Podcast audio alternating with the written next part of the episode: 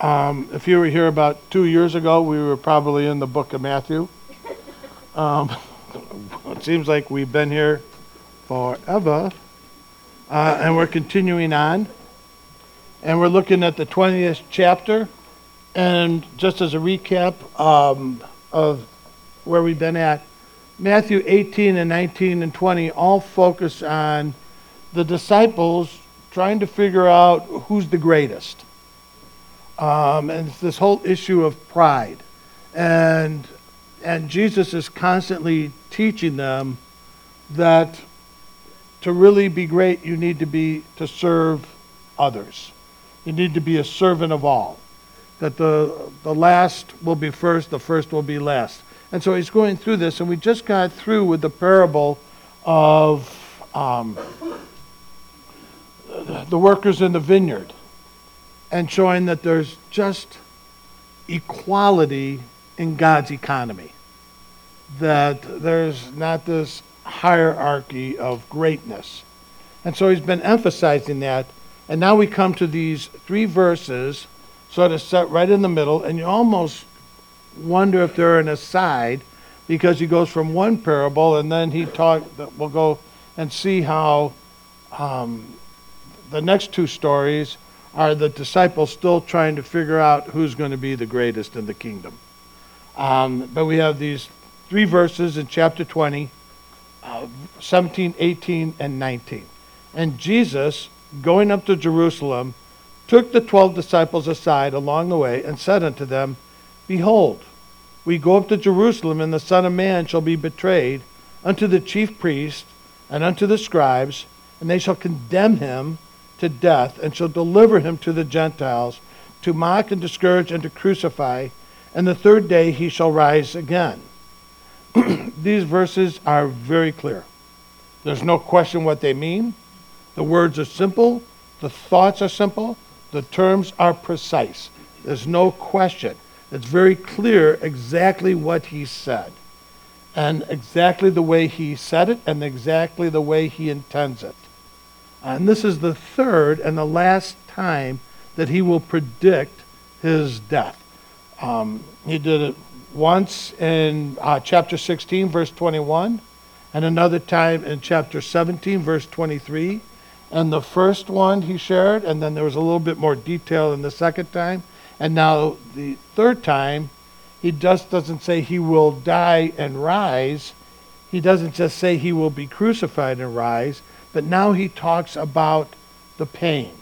He explains that he will be betrayed.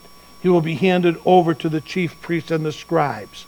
And then he will be handed over to the Gentiles because he will be condemned and then they will be he'll be mocked, he will be scourged, and finally crucified.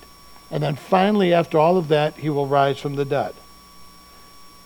And these verses make it clear that the suffering of Jesus Christ were no accident. It was all part of his plan. Um, there's no miscalculation. There's no, wow, how, what went wrong on our plan for a revolution? This was exactly the plan. Um, in fact, the first recorded words spoken out of the mouth of Jesus were, I must be about my Father's business. And his last words are, It is finished. So he has a plan. There's a plan for his life. He knows what's going to happen, and he's got to be about his father's business. And then when it was over, he goes, Okay, it's done. I fulfilled my purpose. He, he knew why he was on earth, and he knows exactly what is going to happen. And he's going to do it anyway.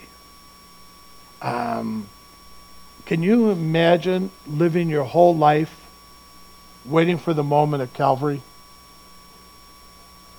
And Jesus knew from the time he could reason what his life was going to be. He knew he was going to be going to a cross. He knew he was going to be suffering. He knew all of that.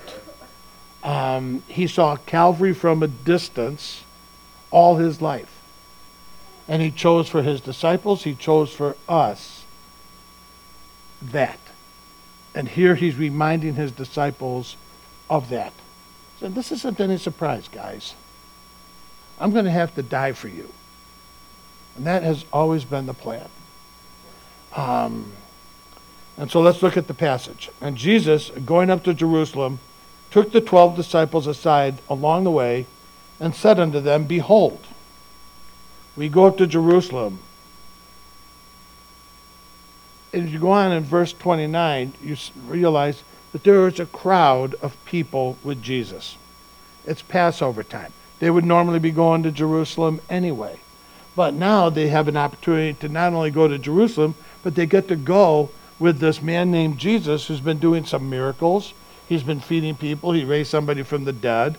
He's, you know, all these miracles. And now we get to go just sort of travel along with him. And hopefully he'll do a little few miracles for us too.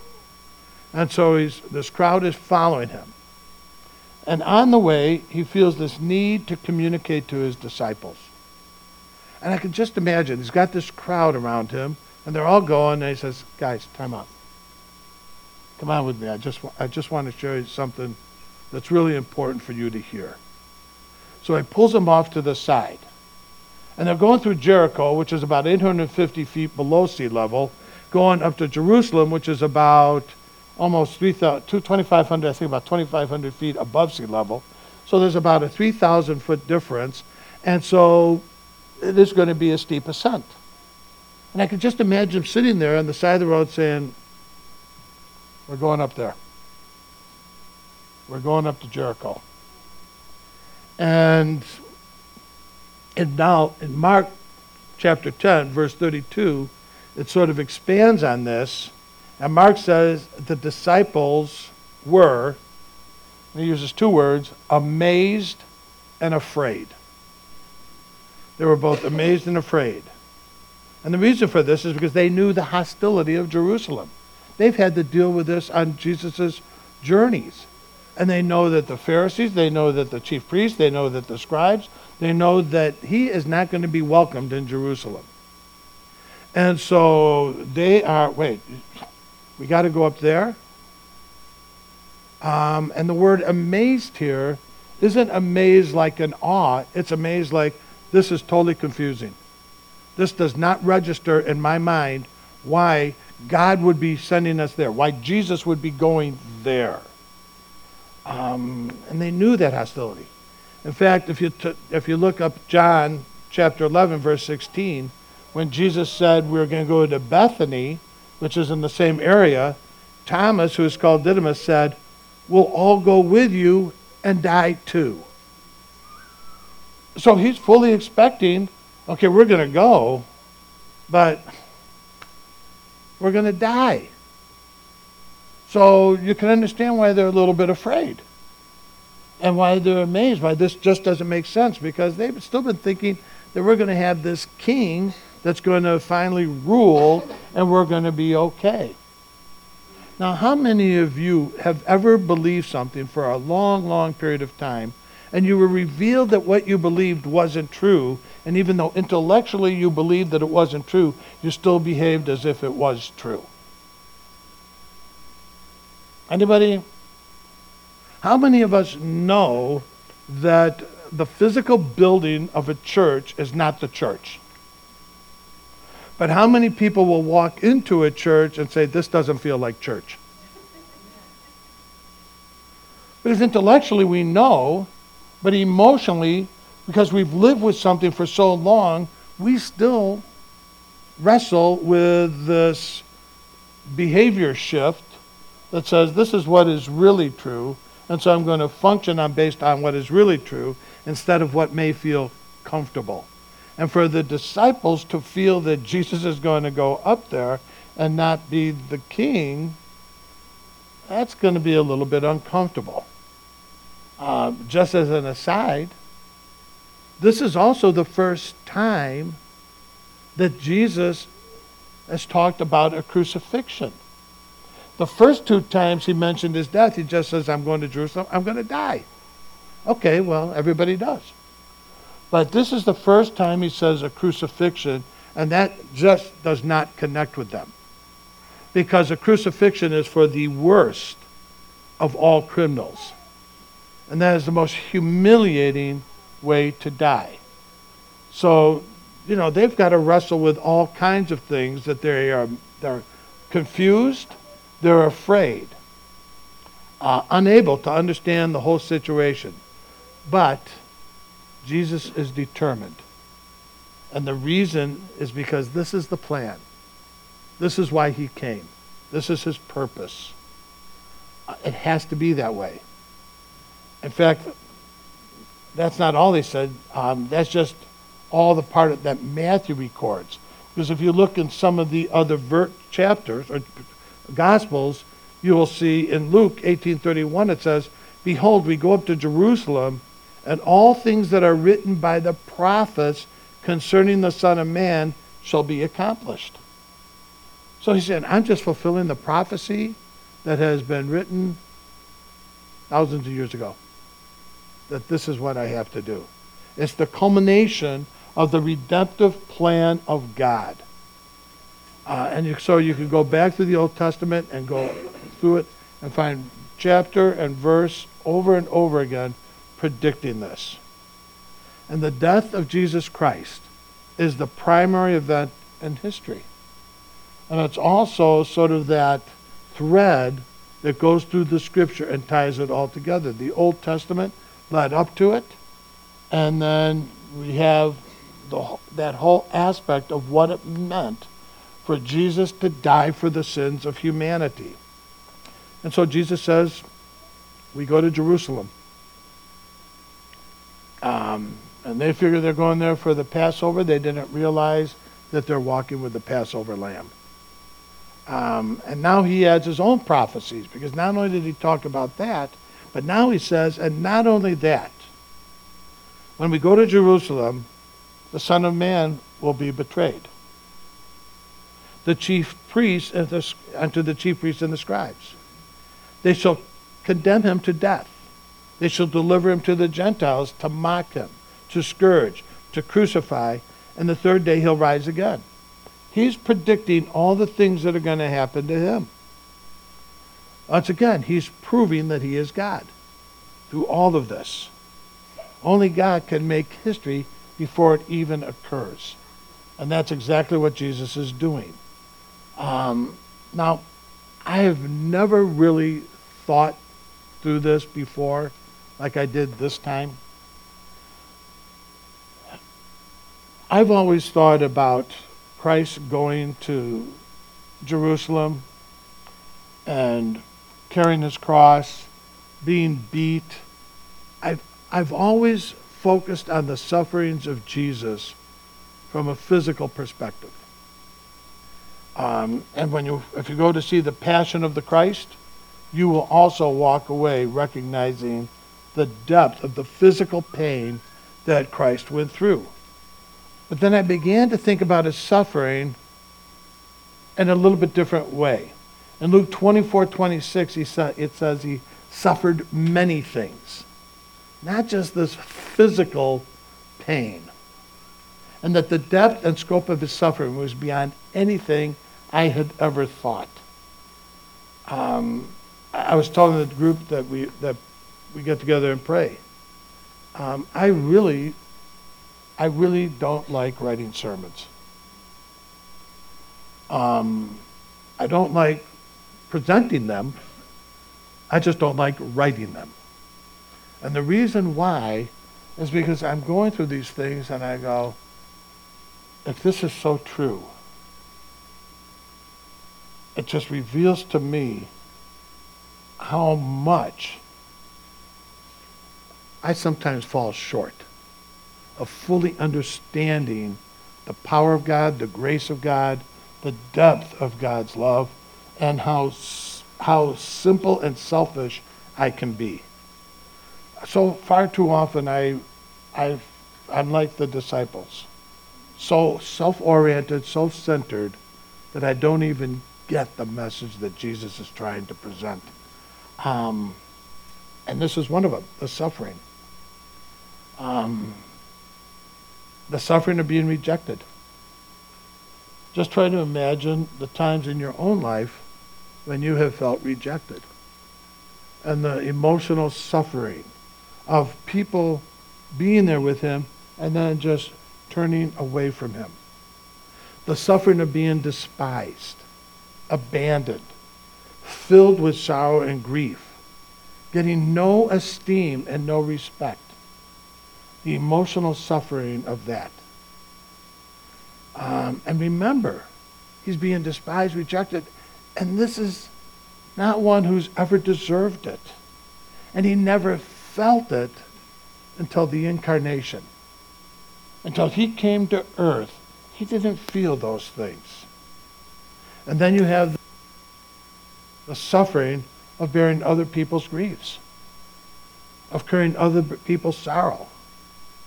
And think about the sorrow that you may have felt when somebody you know has gone through grief, or the grief that you've experienced.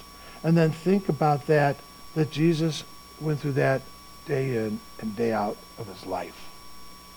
That he knew that all this was going to happen.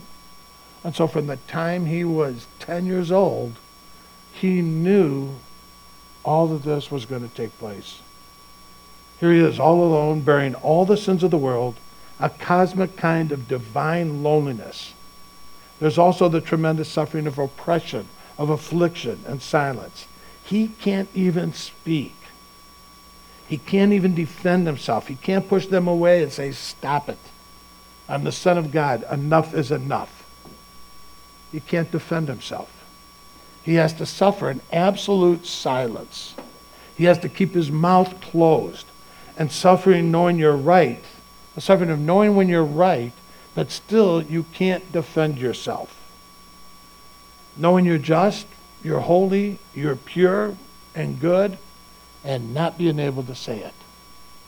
Now, how contrary is that to us when we suffer, and how quickly do we want to defend ourselves? Well, wait a second, I didn't do anything wrong. Wait, I've been just, holy, and pure. You know, how to defend ourselves? The suffering of a false judgment. Knowing that you hadn't done anything wrong and you didn't deserve any of this because there was never any violence or deceit in them. And then the suffering of betrayal. The overwhelming suffering when someone close to you violates that intimacy and then seeks to destroy you. The ugly sin, the deep pain of being betrayed by a friend as he turned him over to the chief priests and the scribes, and they condemned him to death. Now, anybody who's gone through a divorce fully grasps the understanding of what it feels like to be betrayed, to be abandoned. And this is, try to just multiply that over and over again by what Jesus is feeling. John put it very simply. He came into his own, and his own what? Received him not. Doesn't matter that you came and you gave your life to me.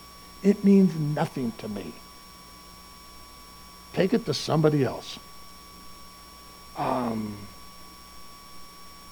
Isaiah said he was despised and rejected of men. He was the stone the builders rejected. They didn't want a thing to do with him. Again, betrayed by a friend. And then to add to that, my God, my God, why hast thou forsaken me? Not only has he been rejected by men, He's been separated from his Father, separated from God. All the disciples forsook him and fled. He didn't have anybody. Rejected by the people, rejected by the disciples, alienated from God. Um, and in all of this, Peter says in 1 Peter 2.23, he never retaliated, took it in silence. I can't comprehend that. I can't imagine that. Um, I can understand emotional pain, and I can relate to losses, and I can relate to rejections and betrayals and all of those things. I can relate to that. But I just cannot comprehend the depth of the emotional pain, not just the physical pain, but the emotional pain that Christ went through. I mean, if you've ever been accused or if you were accused of something for which there was severe penalty, penalty and you weren't guilty and you weren't guilty, we'd be screaming our heads off. If somebody accused us of something and there was a penalty, we'd be doing whatever we could to get out of it. Um, but in silence, he had to accept the responsibility for sin that he never committed, but sin that we did. And he took that in silence. And all the guilt of all the people that ever lived was put on him. I can't imagine any pain or suffering more terrible than to be accused of that and to have to carry that and then to be on the cross and say, My God, my God, why hast thou forsaken me? And all of this goes right over the heads of the disciples. Just as all of this, for so many times, has gone right over the head of me. That I sometimes just don't even realize the depth of suffering or the depth of what Christ has done. Because in the next breath, they're asking which of them can sit on the right hand and the left hand of God. Okay, God, that's all good. I get that. But which one of us is going to sit on your left and which one on your right? So amazingly insensitive.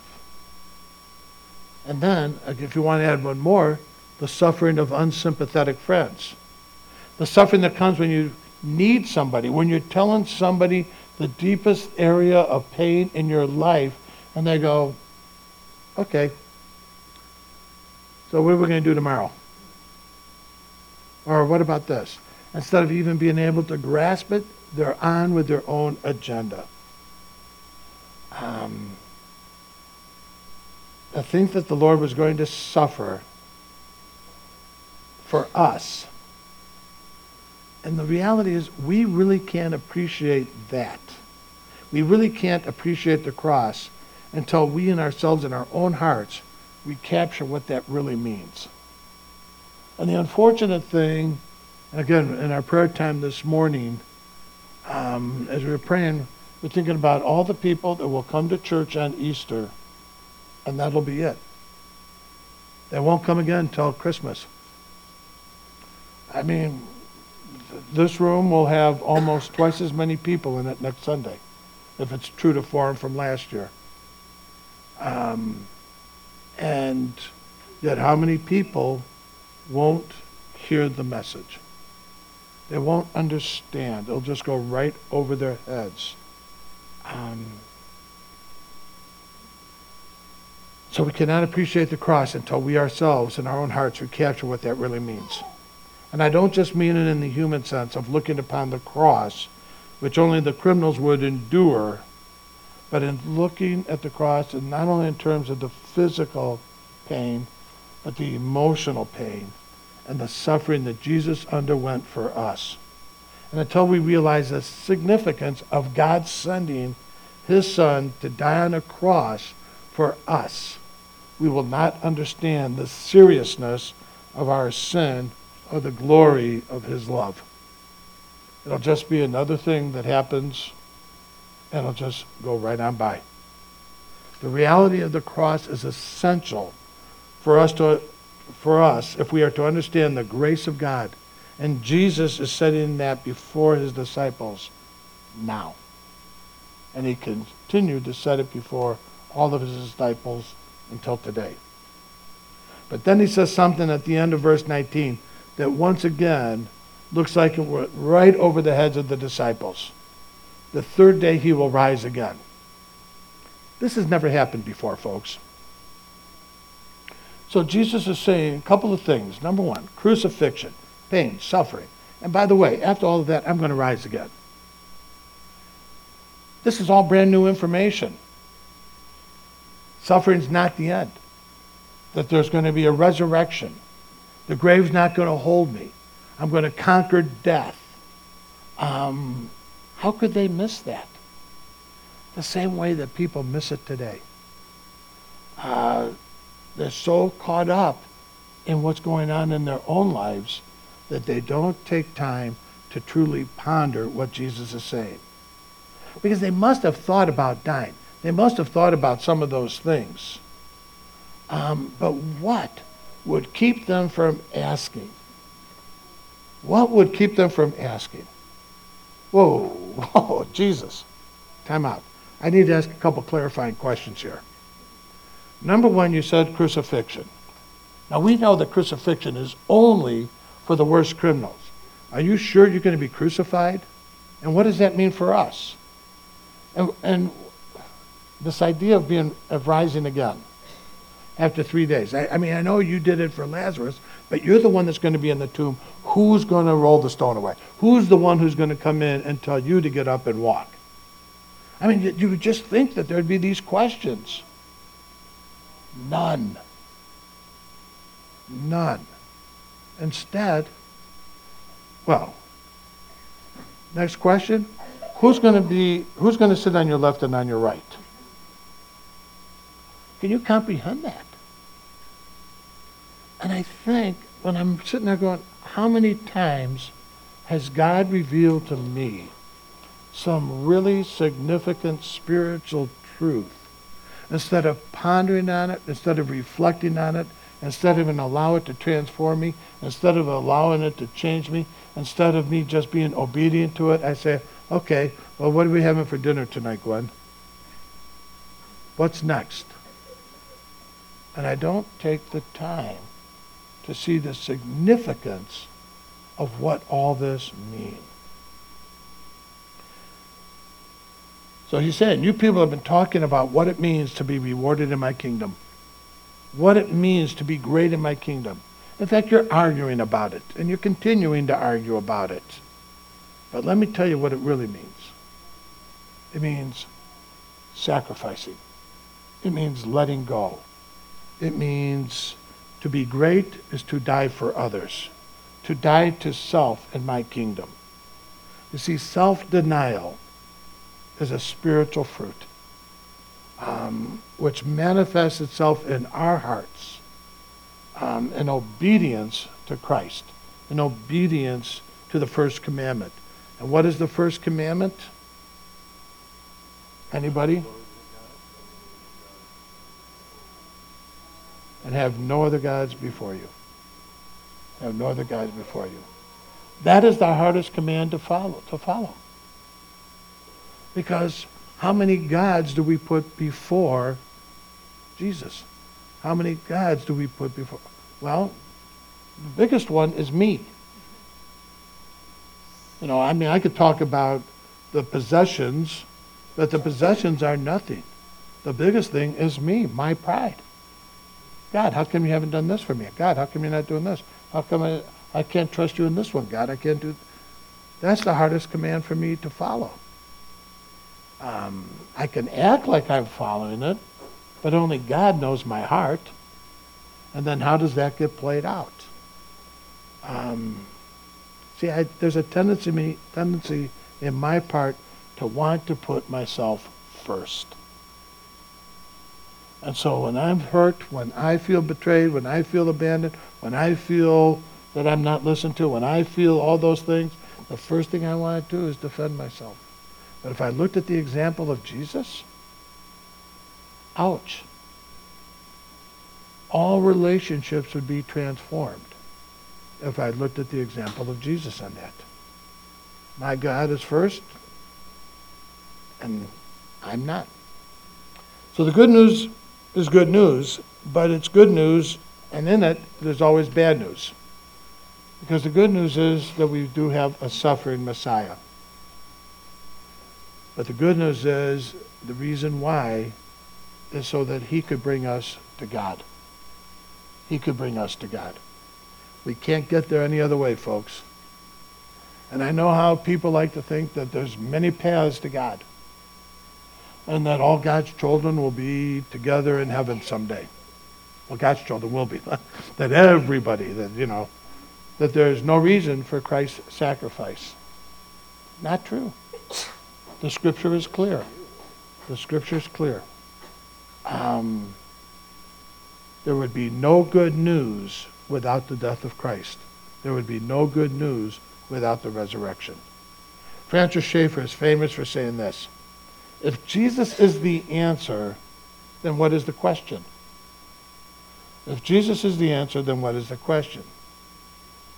Um, we can't understand why Jesus is the answer until you know what the question is, until you know why Jesus had to die. You can't understand why Jesus is the answer. Until you fully acknowledged your sin, you can't fully understand how Jesus is the answer. And then when we do experience the depth of God's love, then we can simultaneously know what it means that the last will be first and the first will be last. Now, eventually, the disciples got it. Not in the next couple of chapters, but eventually they get it. Um, when they get it, seemingly they get it on the day of Pentecost. But they get it. And that's also the good news. Because that means that for those of us who still don't get it, there's hope. That for those of us who still don't get it, God's still moving, God's still working, God's still transforming, and that He is the one who will continue to reveal Himself, and we will continue to be transformed into His likeness through the power of the Holy Spirit and through His Word. Um, Father, I just praise you and thank you. I thank you for this day. I thank you for the opportunity that we have to come together. Lord, I thank you for the revelation that you brought into my life this week about the depth of sufferings, and not just physical, but emotional, spiritual, every aspect of suffering that you did for me.